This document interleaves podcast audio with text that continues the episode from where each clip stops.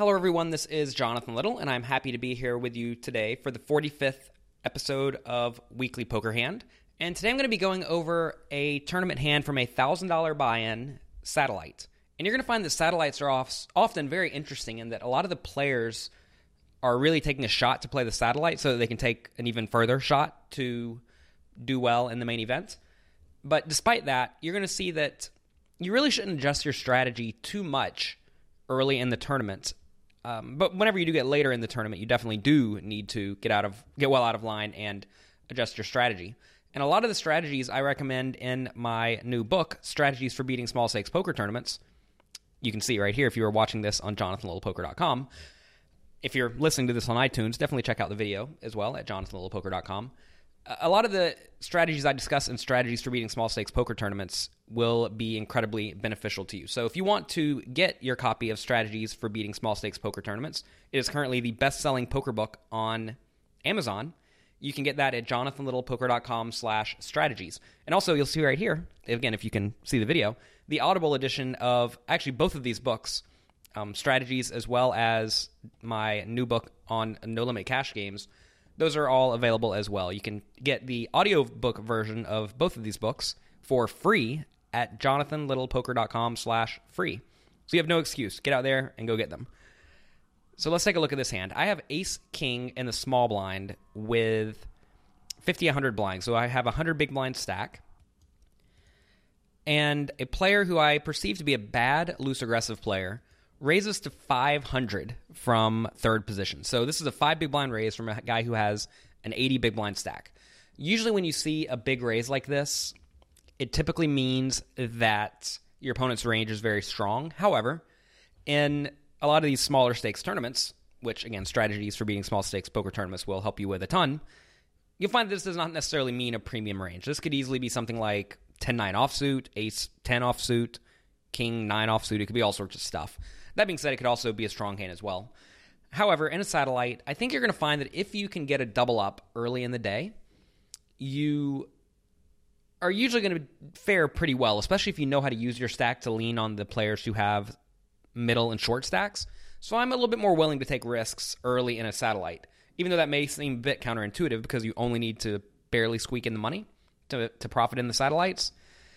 If you get a hold of a stack early, you will be able to do well with it if you know what you're doing. So I don't mind playing this hand for all of my chips.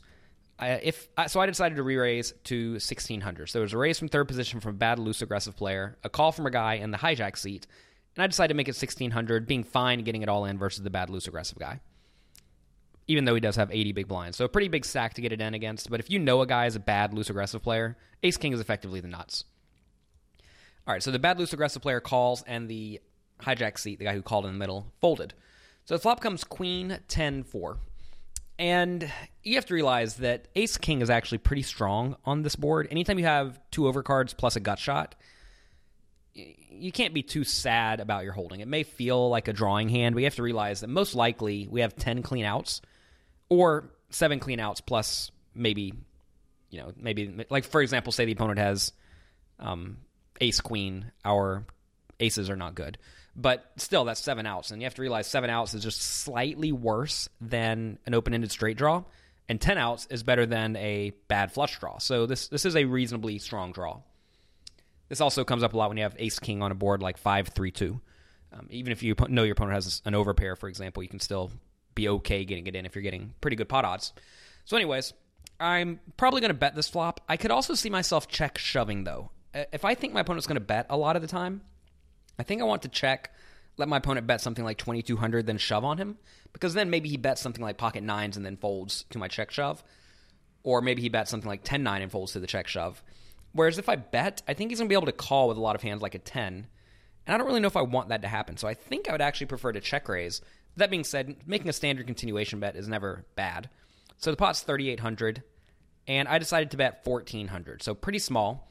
And I don't know my exact mindset when I was playing this tournament, but I can pretty much look at this and tell you that I'm going to be willing to get it in. If my opponent goes all in, I'm going to call.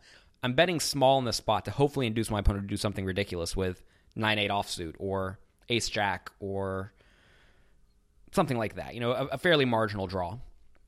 and I'm I'm sort of conceding to the fact that if my opponent does have a queen or a 10, I'm going to double him up. So my opponent does call, leaving himself with 5,000 chips with 6,600 in the pot. So he has less than a pot size bet. Uh, the turn is a three, which is bad for me. It's not that it's necessarily bad for me, but it doesn't improve my hand. I still do beat all the draws though, so I don't really view this as an overly weak hand. But of course, if I, you know, I'd much rather an ace or a king come. So now I have to ask myself if I bet, will my opponent fold out any of the hands he called with on the flop?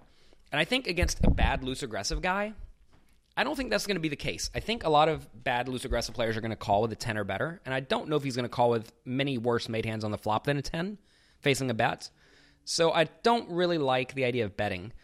So then I have to ask myself if I check and my opponent bets either small or all in, what can I do? And I think that if I check he shoves, I would strongly consider calling. And if I check he bets small, I think I'd probably also call.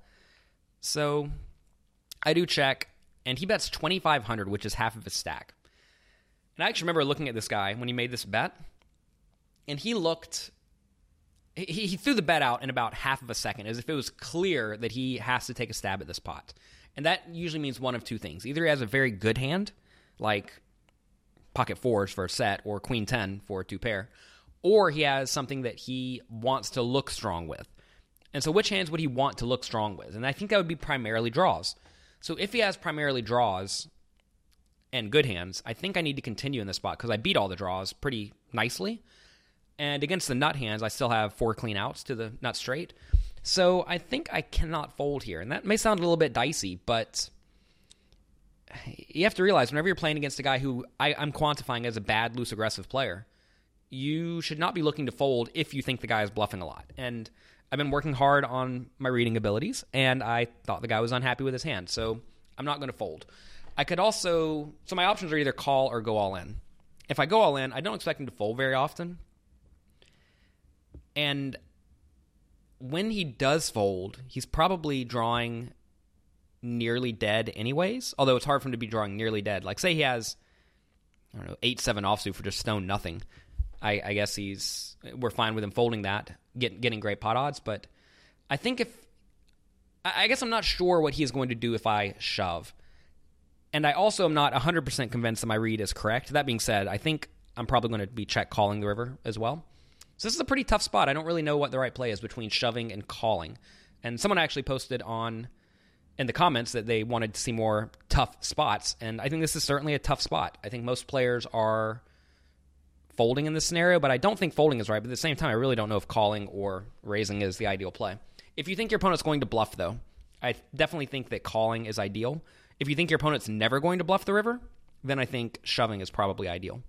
So river's a two, and again, I'm going to check, give him the opportunity to bluff, but he doesn't, and he has ace jack. So we did have the best draw and he had a worse draw.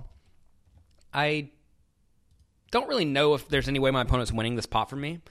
And you will find this is often the case if you do have a the image of a weaker, loose aggressive player, your opponents are not going to fold pretty good hands. So this is a spot where I think my opponent was pretty doomed. Um, it's sort of interesting that he bet small on the turn. You're, yeah, on the turn. You're going to find that whenever you have a marginal draw, like he does, he loses all made hands you don't really want to bet small because you want to force your opponents to fold.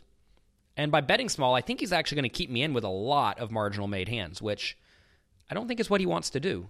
So, kind of a cool spot. I, I think that calling's probably ideal against a guy who I think is going to bluff the river, but against a guy who I do not think is going to bluff the river, like maybe this guy is not because we see he didn't bet the ace jack.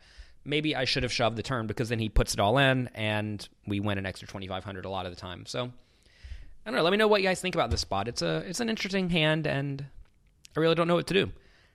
Thank you very much for watching, and I will talk to you next time.